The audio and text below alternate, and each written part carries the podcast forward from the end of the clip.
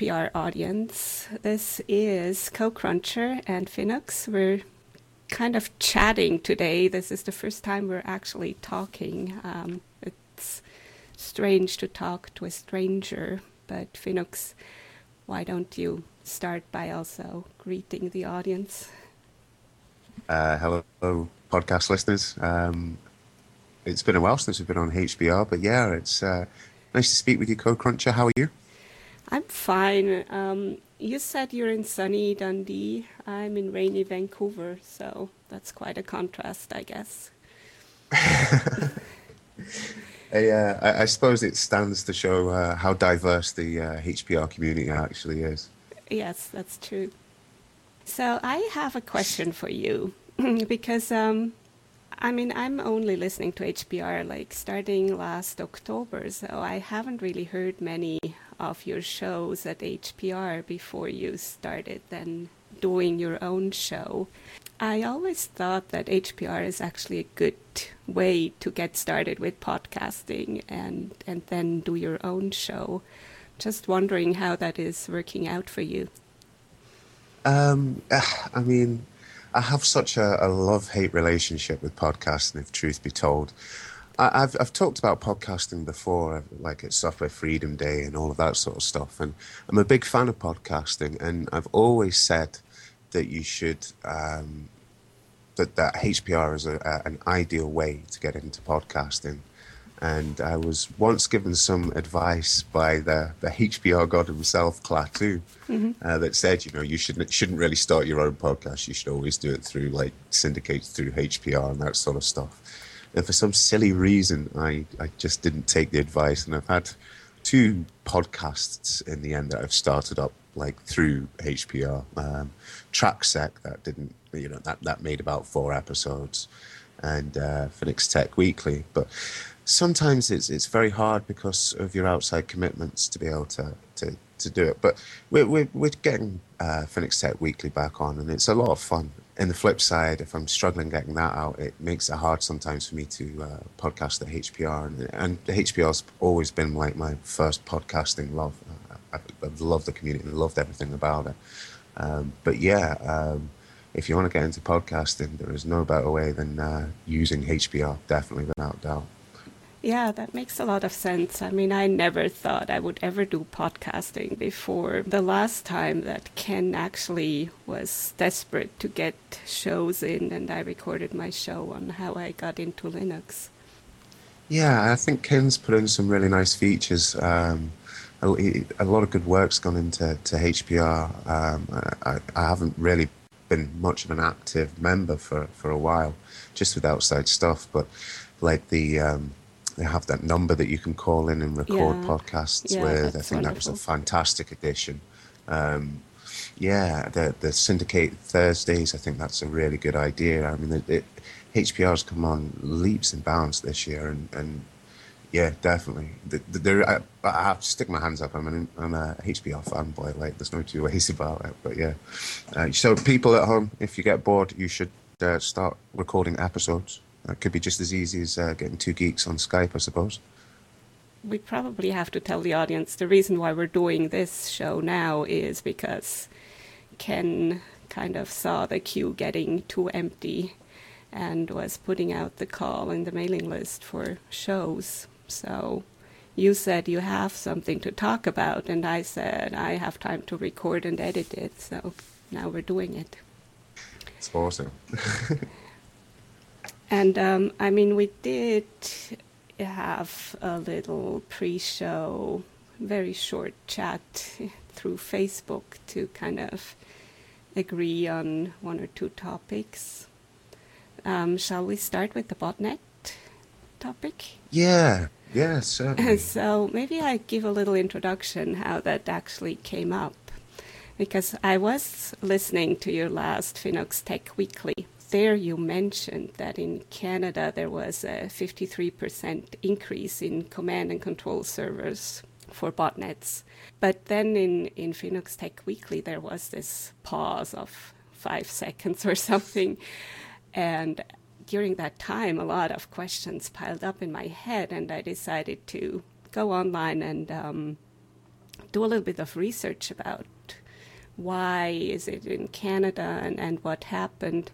The information I got is not there isn't that much information. No, the there's- reason there's not, sorry? No, there's not, is there? Um, and it's an interesting question. Why. Canada and Yeah. nowhere else? Uh, I, yeah, yeah. So, so, so what's the? Uh, what have Let- you come across? I mean, it, me- it seems to me that. Yeah, Yeah, I mean could just. how this number came out is um, because this company. Let me see if I wrote it down somewhere. WebSense. WebSense, The yeah. There is this guy, Patrick Runald, and they um, started looking into this issue after they decided to invest the situation that they were seeing an increase in targeted attacks against the Canadian government. That's the reason why they looked into the numbers and they saw an increase of 53% in the botnets, I mean, in the command and controls, and over 300% increase in uh, spyware, no, phishing networks or phishing attacks. So it's a huge um, increase coming from Canada. But I mean, the, one of the first questions I have is like, how do you really identify and, identify and count command and control servers because they are dormant most of the time, aren't they? Yes, yes, and no. Um, i- it's an interesting question. Uh, I mean, we have to take whatever statistics come out of this with a pinch of salt um, because it's one commercial entity's outlook on what they what they're seeing through through their data, which they collect in, in their ways of doing. it. So uh, it, it's not been independently verified, to say the least. So WebSense is seeing what it considers to be a command and control, which could very well be legitimate, but it, it is is what WebSense sees as a command and control. Now, this is not to say that there isn't an increase in it, but command and control would be uh, if if someone is to get infected, uh, Conficker was a cr- prime example of this sort of stuff. That the the the botnet needs to speak back home. So by code analysis, you can say, right, this piece of evil code contacts this server in some way, shape, or form. It will be hard coded, either an IP address or a, a domain name or something like that. Uh, and that's where they'll say there's a, a command and control center in Canada because they'll be doing a, uh, an IP lookup, so to speak of. Uh, does that sort of make sense? It does, but I mean, there are also these command and control centers that kind of have an algorithm on a time based Yeah. algorithm for finding the connection. So it may actually not necessarily be hard coded or easy to identify that um, I mean, a long- certain long short, calculation yeah. results in an IP number or something. Yeah, I mean, at the end, but in the end, the point for delivering control uh, has to be. I mean, no matter how much you encrypt it, at the end, it's got to be decrypted. You know, no, mo- no matter what, that there is an exit point and an entry point, Yeah. uh, and that, that that software has to speak to an exit point at some Yeah. point, and that has to. The nature of it, you can make it more difficult, so on and so forth. That's not to say, though, that uh, uh, uh, a, sh- you know, a van load of cyber criminals rolled into Canada. Uh, I mean, this it's this is the bit that I found very hard to get my head around. That trying to make this localization of the uh, of the problem, um, Yeah. and it, Yeah. you know, and, and and the internet isn't like that. It doesn't work that way. Uh, Yeah. And I think WebSense did a very strange job as well because they picked on Canada, but they failed to say that America is still the number one uh, host of, of, of phishing data. You know, Canada is number two. You know, it, maybe there isn't such a surprise that if the biggest country in the world producing this stuff is your next door neighbor, maybe there is going to be an overspill. You know, I don't think that it's. Uh, uh, uh, yeah, I was very dubious about it on the show. I have to be, to be Yeah. honest with you. I mean, they talk a little bit. I mean, there's like they have different numbers in their statistic, and I I'm gonna post the web uh, the the link in the show notes. So Canada is number two now for phishing sites, and it moved from 13 to sixth for the botnets, I think. well, there are two reasons. One reason they talk about why the U.S. is leading, and that is just because a lot of the a lot of the servers are in the U.S. I mean, it's it's like really you get a you have a huge infrastructure there, so that also means uh, high numbers for everything. And then yeah. they talk about um, two botnets that were taken down in the U.S., and that's why maybe uh, the people moved to yeah. Canada, because the the law enforcement is cracking down on botnets more in the U.S. currently. It, it's just a transient issue. I mean, yeah. I, I, you know, if you squeeze one end, it's going to pop up at the other end. I mean, at the end of the day, the, the, I suppose the relieving point is is that if they're saying that this is due to the Rustock and Coreflood um, mm-hmm. botnets being taken down, uh, what they're ultimately trying to say with the, this sort of argument is, is that there actually hasn't been an increase in any cybercrime whatsoever. It's just been moved. Um, so th- there isn't more cyber criminals. Um, it, you know, just the problem is, and, and, you know, you can only do crackdowns for a certain amount of time as well. I don't think. Uh, I think I wouldn't be surprised if we saw this sort of number drop uh, and move about. Uh, maybe it's just a good. Maybe what we're really going to start seeing now is uh, a transient cybercrime bubble just popping about uh, and moving to different countries and so on and so forth. I don't know if this is going to be uh, a, like a permanent problem for Canada. I'm not 100 percent sure on that. Well, it's it's sense. a problem that's not going to go away. I mean, you're yeah, not saying that the number is going to drop overall. It just the ranking maybe change again. Yeah, there's no doubt that, that, that the issue needs to be looked at. I mean, at the end of the day, if you've got cyber criminals using your infrastructure, at some point there is always going to be a problem, uh, and it is up to governments uh, to to regulate that sort of issues. Um, so yeah, I mean, the kind mm. of the government are going to have to look at what they can do to make sure that they they come out of that situation uh, and what appropriate actions the government can take at their level. Um, because yeah, if if if it's easy to commit cybercrime in Canada, you'll not be surprised if you have uh, uh, cyber criminals move in. You know, that's, I suppose that's almost like common sense.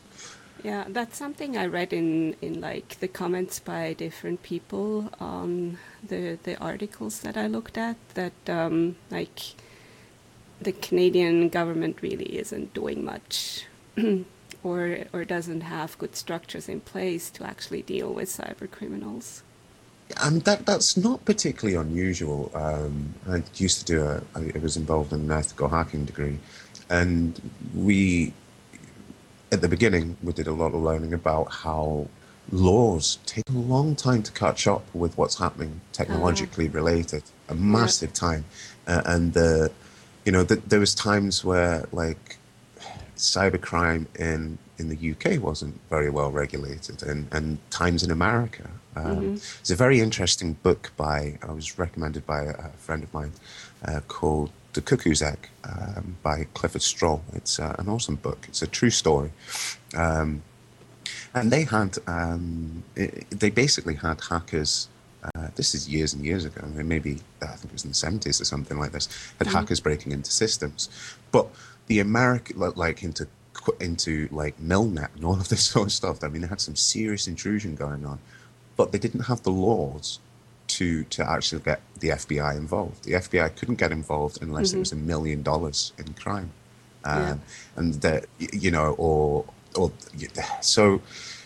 The problem with laws, the thing is, is that they don't. It's easy to write a patch, but it's not so easy to to write a, a law, and you have to get it through courts and votes and so on and so forth.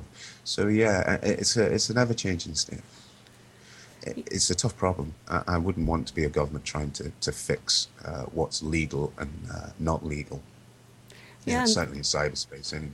Yeah, cyberspace because it's global and it's really hard to deal with it on a like country by country level. Yeah.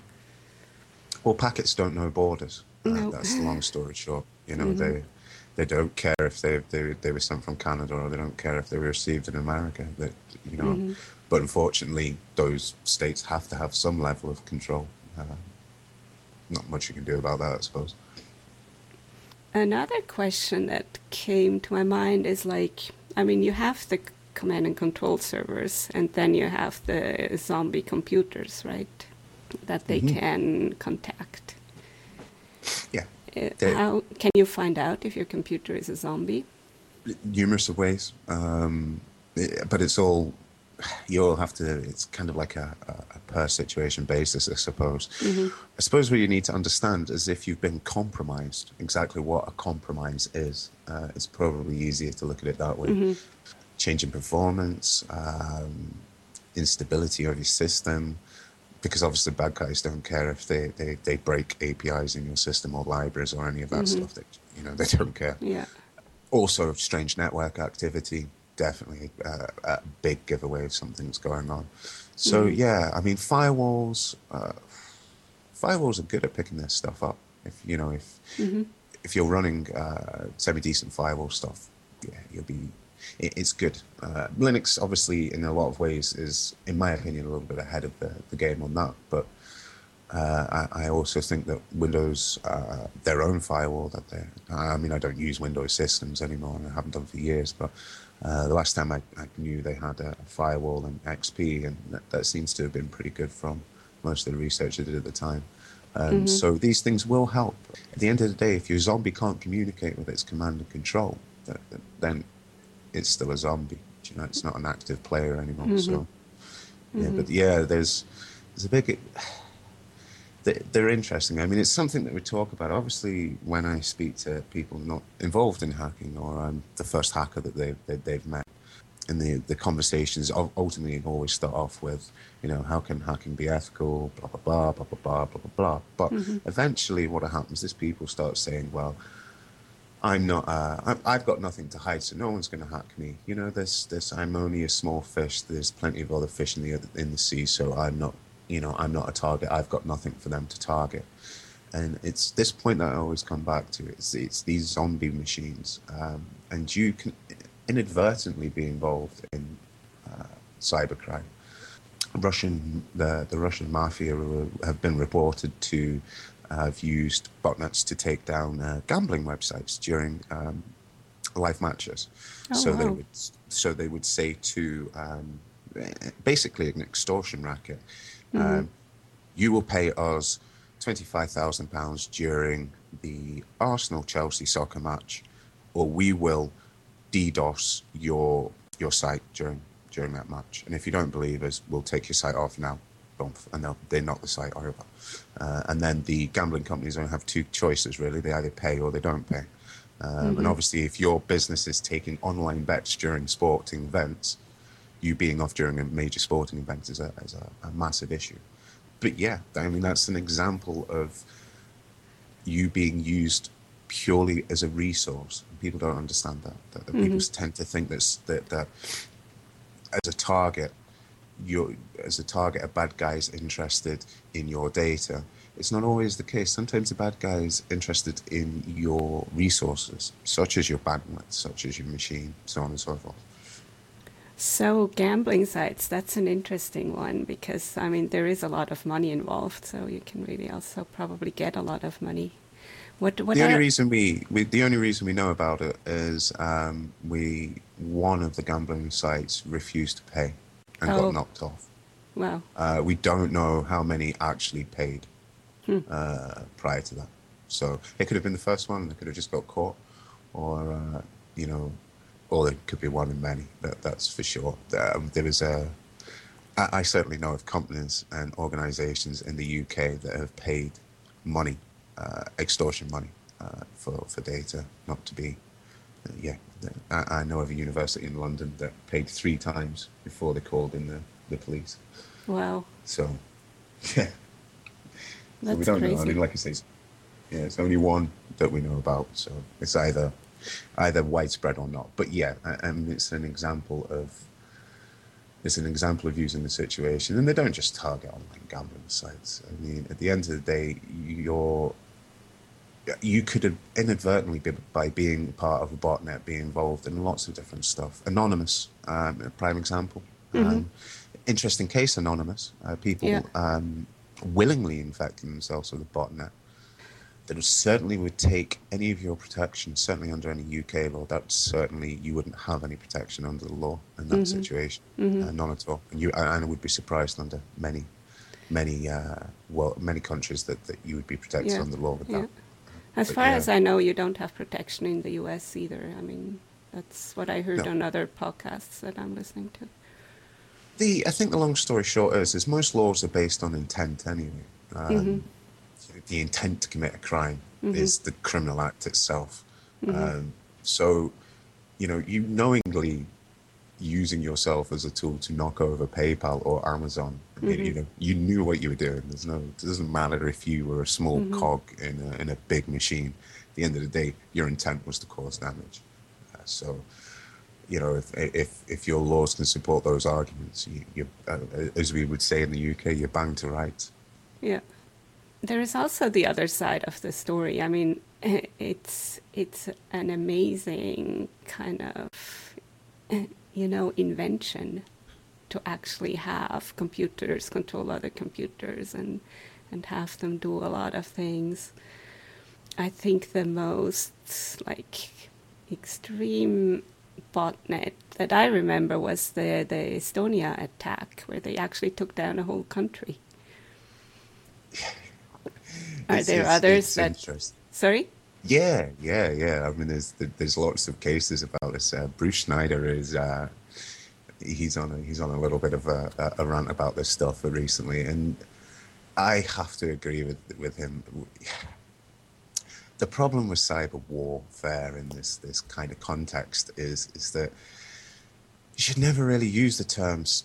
You should never really use the term war unless it does refer to to you know bombs and bullets and death um, mm-hmm. because it desensitizes people. There is no, you know, nothing's happening now. And so nothing happened to Estonia that hasn't happened before. There, there, was nothing new in what happened here. Uh, you know, it just had a name. That's all that happened. At the end of the day, if you talk about this in a warfare context, right, the reality of what happened in Estonia was an invading army invaded a country and filled up all the queues in the supermarket. That that's the equivalent of what they did. You know, they they turned off some services. Yes, it was a pain in the bum, but no one, you know, they they, they that they occupied services. That's all they did, uh, and it's it's not really, uh, you know, what we should be starting to see, and we have been starting to see, is more um, cyber components being deployed during warfare. Uh, mm-hmm. But yeah, the term, the Estonia thing is, you know, it was done for no other reason than to annoy Estonia. You know, let mm-hmm. let's be let's be perfectly. it was designed to be the ultimate Nagua, but yet we see. I mean, you want to talk about like cyber warfare? We see cyber weapons. That's what we we we're, we're seeing. We see this with you know Stuxnet. Mm-hmm. I mean alleged, blah, blah, blah, blah, blah, blah, blah, blah, blah. But let's be honest about this. This software attacked not only a specific nuclear reactor, a specific nuclear refinement facility, but a specific reactor within the facility, mm-hmm. right? So that code was very specifically written for a target. No two ways about it. it had an auto kill switch, all of these sort of stuff. Mm-hmm. You know, so I, I, I'm I'm going to make my opinion that that's cyber. You know, that's the cyber weapon. Yeah. And what we need to start talking about in terms of of war, because this is the problem when you say things like cyber war, is that an act of war? You know, is is is that cyber attack an act of war? You know, that was a cyber weapon that went off.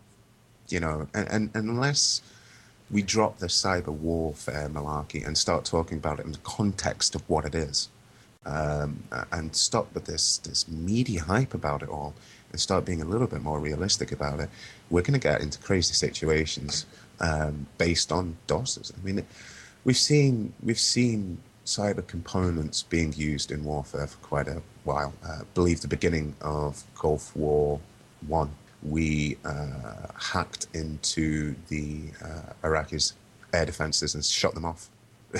you know, cyber components we? in warfare. Uh, the, the the the Allied forces. Oh, I okay. believe I'm not sure if it British or, or, or not. I'm not sure which ones did it, but yeah, they uh, they, they they switched the radars off and then uh, bombed. It, Mhm. It's not unusual, Yeah, um, yeah, but yeah, we didn't call that cyber warfare. yeah. You know, we, we called that war. um, so yeah, that's my issue, and I, I don't mean to go on to a big rant about it. Mm. No, and, mean, and I think, I mean, it it is really too bad that the terminology kind of distracts from what is actually going on and happening, and you know, blurring the actual discussion about the technology and the potential. But I mean, these incidents are wake up calls, and and Yeah. make us realize that there are vulnerabilities out there that um, are new because of our networked world. That's Well, kind a of what I see. example. A prime example is this internet kill switch. Um, wow, I mean, it, it's it's a echo Bruce Schneier again on this one, but if you make a button that could turn off your internet as a bad guy, that's pretty much the button I want to press, and now I have a target. Uh, so you know, Mhm. it, it you know, it's it's making a nuclear bomb because someone's got a nuclear bomb. Uh, you know, it, it it blows my mind how it even gets discussed. I mean, I have a friend who, who would say that it's that wrong. It's not even wrong anymore. You know, it- you know, and that's almost meaning that you know you, couldn't be wrong if you tried. It's that far away from from even sensible. Uh, God knows how they would even think about doing getting in. Well, I've got ideas about how they could implement something like that, but uh, would- you want it is, is such a, a different question. And and in fairness as well, I mean, say America shut up shop for 24 hours, you know, what's the impact on the rest of the internet? Does the internet carry on or does it stop? Do we inadvertently as a, lose all our services because of uh, America presses a button? It's it, it, worrying times ahead, no doubt about it. I kind of think that the internet is still going to survive even without the US, but uh, the question is like how many services actually come from that country that we depend Yeah. on and that don't, you know, have replicas outside that would survive. Yeah, it'd be uh, be interesting to see. Uh, well, you know, if they make a kill switch, we might soon find out. You think somebody will be tempted to find out? Oh, yeah, it'd be, it'd be the holy grail, wouldn't it? I mean, really, Mhm. Yeah, it's, it's like the world's biggest target. Yeah. You know, that- it's not going to get bigger a target than I turned off America's internet. You know, Yeah. that, you know, it's it's the Yeah. ultimate DOS. hmm hmm Yeah, I never really thought about it that way, but it's intriguing. Okay, well, that was much a much longer or much longer answers to my questions that I had regarding I- this botnet thing in Canada. you should just Um, tell me to shut up when I ramble on. You know. no, it. I I think it was very interesting because I mean we're taking a risk here. We're we're having a discussion without uh, actually knowing each other, and it works quite well. But um, there was another topic that you mentioned, which is something you talked about at uh, meetings, which is tunneling over. What was it? Oh, uh, tunneling over DNS. DNS inquiries. Yeah, I've recently been talking a couple. Of, it, it's not a it's not a new thing, but I've been talking about how it's possible to wrap up your communications into DNS inquiries and send them, um, uh, transfer them over DNS inquiries. So basically, wrapping your IP traffic in DNS inquiries. Um, and it wouldn't surprise people to know that th- there isn't many legitimate reasons why you would be doing this, but the reason for it is is that it's a very effective means of bypassing captive portals uh, or some firewalls as well. It's very handy at doing that. And the reality so of it what, is, can you um, just explain DNS queries? Like, what is actually the information that is being sent in DNS queries? what happens in yeah, what happens in DNS is DNS is the system that we use um, so that we have domain names that, that, that are memorable. Otherwise, we'd all have to remember um, number ranges, mm-hmm. and people notoriously about it remembering those. So DNS is the system that we use to um, cover that. It stands for Domain Name Service or System or something like that. Mm-hmm. Uh, and the idea is is that there is uh, uh, I think it's 16 or maybe 13 root DNS servers, and what they handle is the .coms, the .orgs, and so on and so forth. Mm-hmm. Uh, and then the domain name part will, which is like uh, finux.co.uk, that the my ISP would handle the resolution between getting the Finux bit and translating that to a number that refers to a system somewhere on the internet. Mm-hmm. So what happens in a DNS inquiry is pretty much um, one end. You have a request that goes out and says, "I'm looking for www.finux.co.uk," uh, and the system goes, "Okay." That ends in a .co.uk. That root domain server holds that will hold the information for that. Hi, where is Finux is okay. Finux is held by this domain name server, and this is his IP address, and that's pretty much how it should work. Mm-hmm. Um, I've got some notes on it somewhere on the site and stuff like that, but I'll, I'll send you some some stuff and you maybe stick them on the HPR site where mm-hmm. does a better job of explaining DNS stuff. But basically, DNS in, in requests in the end are your computer's way of asking the domain name server where a resource on the internet is. So, and then you can use this for tunneling. Yes, well, this is the interesting thing. Um, mm-hmm. I, I'm sure we've all. I'm going to talk about a captive portal, and it might be easier if I just mention it. Like a captive portal is, I'm sure we've seen these wireless networks that you can sign up. You you you get on. It's an open wireless network, but you need to register um, to, to to to use the, the the web. And what they tend to do, how they tend to work, is they tend to intercept HTTP requests. And until you pay for your service, uh, it will intercept all those HTTP requests. However, um, it would seem, and has done for a long, long time, they do allow un, uh, unfettered DNS requests. So what you, what what I've been able to do, and I'm not the only one in the world that's done it, and, and, and I'm only copying other people's work really, um, is I've been able to wrap my like HTTP traffic, which would be intercepted on these these uh, uh, captive portals, and I've been able to wrap it up into DNS requests that aren't being intercepted by the captive portal. So I'm able to get point-to-point communication working over, but basically without them being able to, they they, they can't see it. They, you know, it's not being intercepted by them at all. So, so I mean, the the trick is to not use the HTTP protocol so that the other server cannot identify you as somebody who should pay. Yeah, well, it doesn't. It doesn't see you. Uh, I mean, you, you're allowed to. You're working within the rules of that particular system. You're not exploiting anything per se. Um, mm-hmm. But what happens is, um, in, in, this case, so I was able to establish a um, quite easily. I was able to establish an SSH session over one of the over a, a captive portal And I was able to establish an SSH session out of the, the captive portal uh, to another machine and tunnel my traffic and everything like that as well. And what is interesting here is another vector. When I've talked about this before, and I talk about vectors, I'm really talking about uses. I mean, my, I'm supposed to be a bad guy for the good guys. That's ultimately what I'm supposed to be. Uh, so I'm supposed to think about how, how these things are, are, are attacked.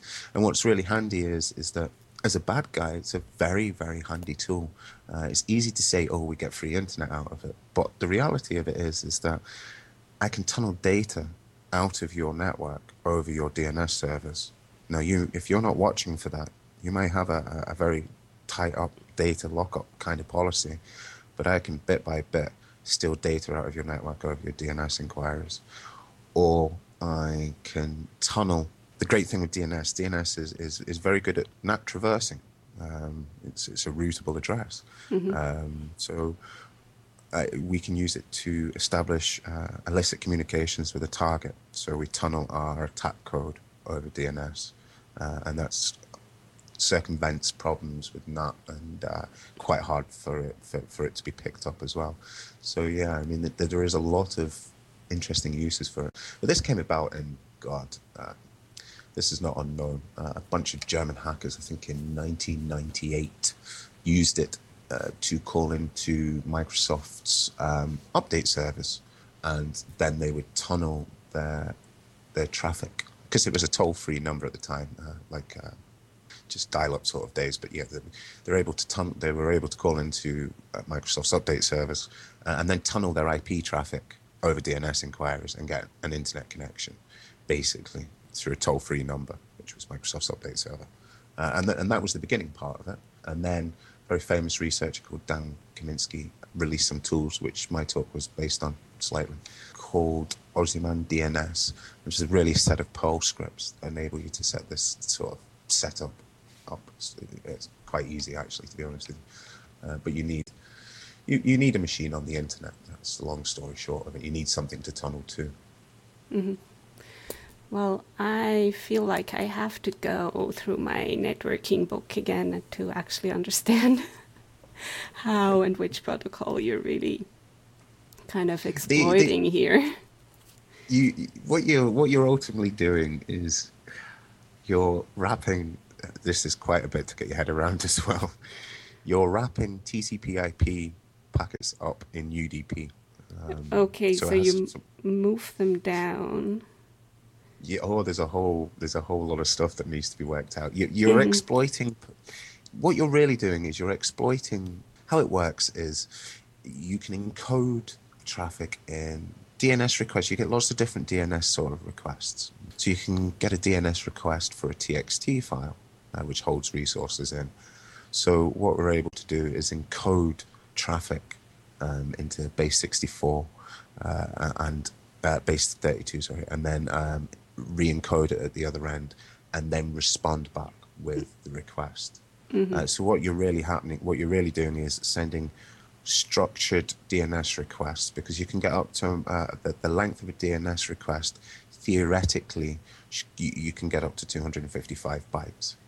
So in mm-hmm. one DNS request, we we can send a numer a, a, a, an amount of bytes uh, that dependable, uh, but no more than 255, but probably a little bit less.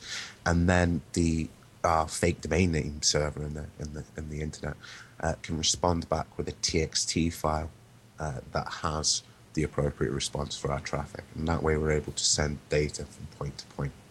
Um, so you, are exploiting um, the implementation of DNS more than anything else.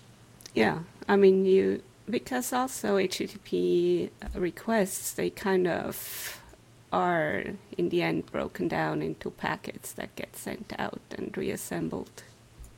Yeah, I mean the problem the UDP, the, the problem the, the problem you have to overcome uh, in reality is using UDP for something that it is completely in, completely incapable of doing. Okay. Um, you, you know, problem UDP has no error checking. Um, mm-hmm. You know, you, you know, you drop a packet, you drop a packet. Mm-hmm. However, in a TCP/IP setup, that's that's not good voodoo. That's that's bad. Um, so there is, you know, it, as a as a protocol hacker, you know that that's why I kind of really love that that sort of stuff because it is it's it's really insane to think that you've basically put a, a, a square peg in a round hole uh, yeah. and made it work. So two more questions. I mean, um, so if packets get dropped, do you just ignore them, or do you send a, or can you identify that they were dropped? Can you yeah, it's request, re-request them? Yeah, um, the, there's a couple of tools out there that that, that make this easy. Um, mm-hmm. DNS is one of them, um, without doubt probably uh, the better one of the tools. Uh, and that is actually available on my site as well. Um, I can't remember the location of it, mm-hmm. but I'll, I'll, send it to you.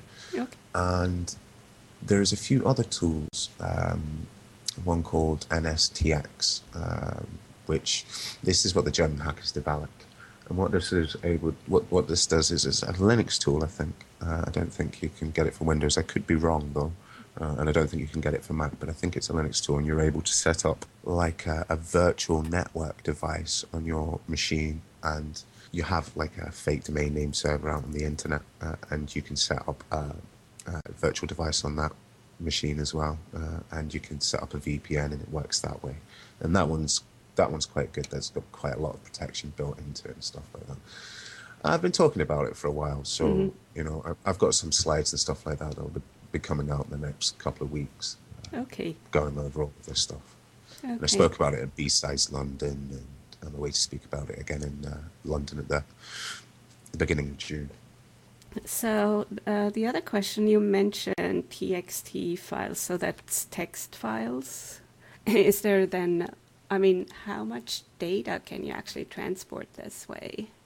Is there a 255 limit? bytes. Uh, At once, no. yeah, but in total. Uh, uh, anyone, yeah, no, no, no limit to it. Um, if we talk about countermeasures to, to this sort of attack, if you there's countermeasures to the countermeasures, and it's one of these strange games of cat and mouse. But the reality of it is, there's certain things that you can do. There, there isn't really a huge amount of legitimate reason for browser requests and that sort of stuff. It really mail uses TXT quite a lot, you know, but mm-hmm. you know, you shouldn't really need that. Captive portals wise, you need to change DNS servers when you're, you know, you, you shouldn't allow recursive DNS lookups. This is how it ultimately works. Um, so you're able to, what happens is, say we have evilserver.finux.co.uk. We do a DNS request to that. Uh, and what happens is, is we use a, a, a, a file setup, uh, a DNS server setup that would say, all requests for this domain name look at this domain name server for it. And that's kind of like a recursive lookup. And that's in part where the hack works because of this recursive movement. It's very hard to explain over over a podcast, um, but I, try, I, do try and explain it in my in my, my slides. Yeah. But the, the, the, the true hack in the implementation is, is two things really is this recursive lookup um, because your DNS server can't you as the legitimate person, captive portal or firewall or so on and so forth. You're only seeing the resource to evil.finux.co.uk. But what happens when that lookup happens is when they get to that domain server, that's the bit where it points to a different fake domain server that's encoding and decoding base 64 and 34 encoded uh, DNS requests. Um, so, but you can't say you can't say block if you get a million requests for a domain, block it. You, you know, you just can't do that because, you know, imagine uh, uh, like if you're, you know, if you are a university that has a captive portal and requires your uh, students to sign into the wireless network via their uh, credentials. Um, a lot of universities have this similar setup, and you'd be able to tunnel out of it. Mm-hmm. Um, so, but the problem there is, is that you can't say oh well, if you get a million requests to Finux, block Finux, because how many million requests do they get to Google? I mean, you you, you know, you, the problem is is that, that you can't do. There's only certain things you can and can't do. I mean, you're only using functionality. That's the the, the interesting problem. You, you're not, you know, you're, you're doing what the protocol in some ways was designed to do you know, the, the TXT records, you know, you can send 255 bytes of data. That's exactly what you're doing. That's exactly what it was designed to do. there is problems, but yeah, if you start, to see a huge bandwidth go up on your uh, on your port 53, yeah, might be time to start looking. Certainly, there's no two ways about it. You shouldn't see that much bandwidth or that much traffic. You know, really, a DNS request isn't a huge amount of data. It shouldn't be. You know, it's, it's, it's a lightweight protocol. I can't remember what port 53 is standing for. Which... Oh, that's DNS, sorry. That's DNS. That's, that, that's, okay. Yeah, okay. that's the DNS so, sorry. Okay, that's how the circle kind of closes. Yeah, this is really interesting because it's kind of just exploiting the way things work. And I mean, it's, it's a typical hack because you're yeah. taking what's there and um, making use of it. Yeah, absolutely. Um, all of the best hacks are implementation hacks. Um, you know, it, it, if you if you look, if the protocols, the problem is when you write something, DNS systems is an, as an example of this, but this was written years and years ago. Mm-hmm. And so we've had a lot of time to go over it and find weaknesses in it. Lots and lots and lots of years of doing that. Uh, and this is always the game that people play. Um, you know, and you get there. And there's, there's protocol hacking is, is really interesting. Mm-hmm. Okay, well, I'm looking forward to actually see your slides because it is hard to imagine the whole thing oh. without the graphic accompanying yeah, um, the whole explanation. I had to do this talk at B-Sides London in 30 minutes um, from beginning to end. Now, it was recorded, but I don't know when it's going to be made available. Mm-hmm. Um, but I, I, I have the slides, and like I say, i am giving it again. Um, but yeah, after that, the slides will be be out. I think the slides may be available on the uh, B-Sides uh, London website. Uh, maybe yeah. have a Google and see. I'll oh. find oh. out. yeah, uh, if we can find them, we should put a link in the show notes. Have you have you have I scared you with all the uh, all the uh, DNS tunneling talk? uh, no, you kind of. I'm I'm curious now, and you know, these are the kind of podcasts that I really like at HPR when like I get information about something that I've never really thought about, and then can actually follow up and and you know maybe get more information, get to understand it better, or just mm-hmm. it's it's thought provoking in in a lot of ways. That's what I like. But I am a little overwhelmed at this point. I have to admit. So being yeah. able to look at your slides will be good. Oh, you sent me the link. ah, that's great. Yeah, I, I, I just found the, the, the link there. So Okay, so we'll put yeah. that in the If you have notes. any more questions, if you have any more questions. if I have more questions, we have to do another show because I think this one is already getting pretty long. I mean, much longer than I yeah. expected it would be. And um, maybe we should also mention that in your uh, Finux Tech Weekly, you actually talk about B-Sides London. Uh, so if people are interested in hearing more about it, they can probably just try to find your podcast, right? Yeah, you can. We we allegedly we do a weekly podcast, but it's not been like that for a while. But yeah, you can find us at www.finux.co.uk.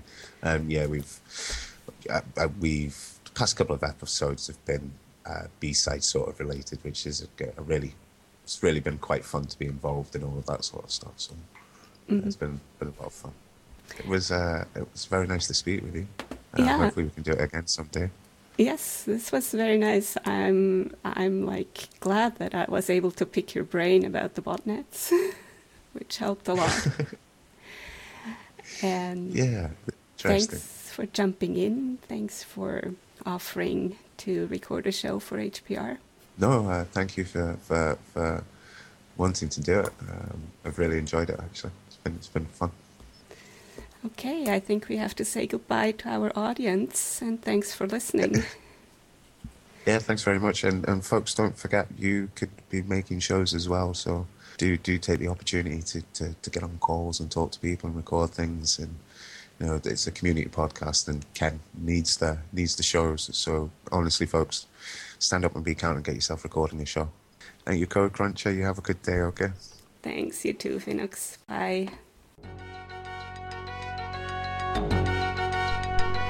Thank you for listening to Hacker Public Radio. HPR is sponsored by Caro.net, so head on over to caro.net for all your hosting needs.